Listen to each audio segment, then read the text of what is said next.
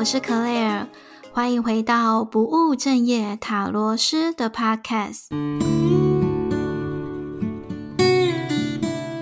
今天要来聊聊我自己也蛮有感悟的一个主题，就是关于直觉。其实人类除了一般的五感以外啊，就是除了视觉、听觉、触觉、嗅觉、味觉这五种以外，其实我自己觉得直觉它也可以算是一种感关，是每个灵魂与生俱来都有的能力。只是我们在投身到这个地球之后，很容易就忘记这件事情了。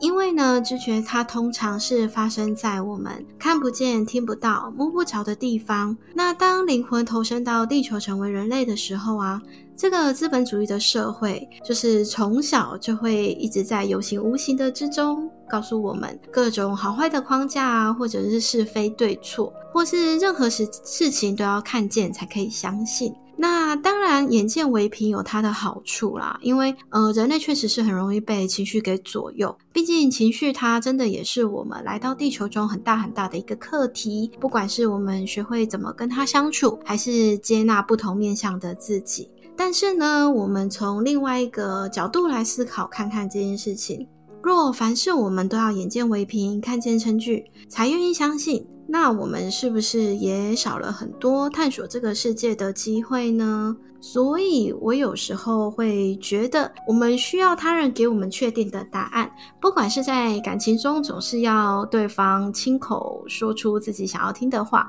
或者是在工作上一定要看到相对应的保障才愿意付出。很多时候呢，也是为了安抚自己内在的不安全感，而不一定是外在的关系。那有时候我也觉得，嗯，这个或许也是我们受太多伤害过后，想要为创伤做的一种自我保护机制啦。那但是呢，如果这种自我保护机制太过强烈的话，它也会变成是好像跟群体不一样的东西，它的可信度就比较低。这也是为什么很多人在觉醒之后，有了很多灵性体验之后，想要灵性出轨，却会遇到很大很大的关卡一样。那不知道大家有没有相同的经验啦？就是很多人接触灵性一阵子之后，只是想要跟身边人分享自己这种体验，但换来的质疑、批判，总是会比支持的声音还要多，对吧？那举我自己的例子啦。在我刚开始冥想啊的时候，呃，先说，其实我起初开始冥想的时候，我还没有接触任何的神秘学或者是塔罗之类的东西。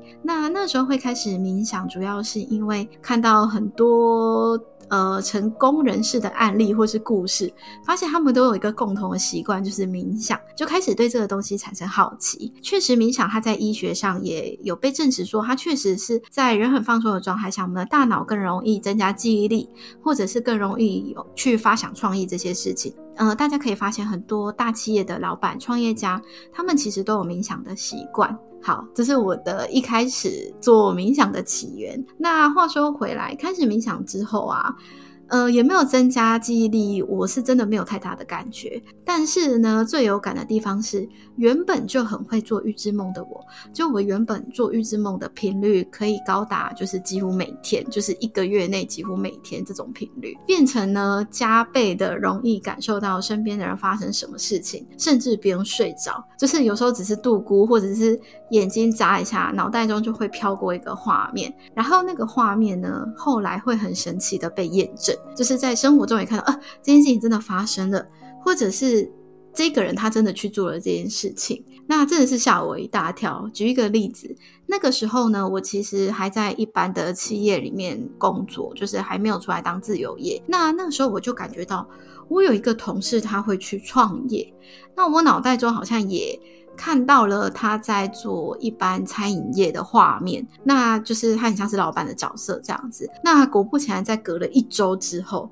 他真的提了离职，那他的离职原因呢？就是因为他有呃一个好的缘分，可以跟人家合作创业这样子。那那时候这件事情被验证的时候，其实我真的是把自己吓了一大跳啦，因为那时候我根本就还没有接触任何的灵性啊，甚至神秘学，所以呢，我一点概念都没有。这根本就是在我的认知范围外的奇幻经验吧？对，那刚开始呢，我也想要把这样子的经验跟家人分享。那老实说，我一开始是抱持着，哎，这真的的很神奇耶的那种特别的心情讲述这个故事。但是呢，换来的就是你不要想太多啦，你没有那么特别，不用当做自己好像很厉害。呃，对，没错，我在我很兴奋的讲完这个故事之后，换来的反应是这样子。嗯，我想很多人都会有类似的经验，这其实会蛮令人受伤的。但还好，我是一个蛮固执又听不太进去别人意见的人啊，所以其实真的也没有想太多。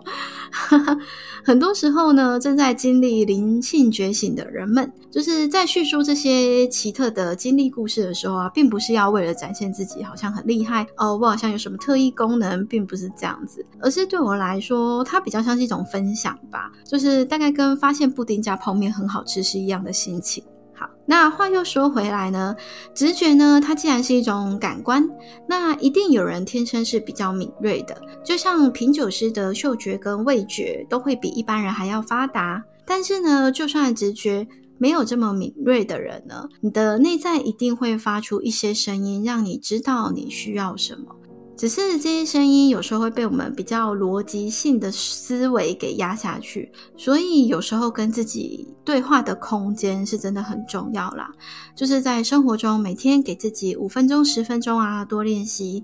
一定可以让我们的内心跟大脑更在同一个频率上，在遇到事情的时候呢，才不会容易自己打架做不了决定这样子。那尤其是现在地球正来到提升的状态。放下旧有的思维啊，去开放的接收那些让你觉得有温暖啊、正向能量的资讯，其实对我们眼前的困境是非常有帮助的。那与自己在对话的过程中啊，我们一定也可以发现，生活其实还存在很多种选择，而这些选择其实只是在等你发掘而已。那当你去执行想要完成的这些信念的时候啊，会随着我们更了解自己而一一的被推动。那这样子的前进跟成长啊，其实也会加深我们对自己更有自信哦。就像塔罗牌中愚者这张牌，愚者这张牌是七十八张牌中的第一张，但它编号不是一号哦，它是零号。那它的图像呢，就像是一个小伙子，带着简单的包袱，然后还有“初生之犊不畏虎”的勇气，就上路了。那这个意象呢，它的图画的意象，它比较像是他不惧不被束缚呢，也不畏惧失败。那这个是呢，它来自对于自己自我的追求还有自信，即便呢前面有一些危险，这些挫折成长。也会成为生命中的礼物哦，所以呢，也建议大家用体验旅程的心情来看待自己的人生，会有更多更多不一样的收获哦。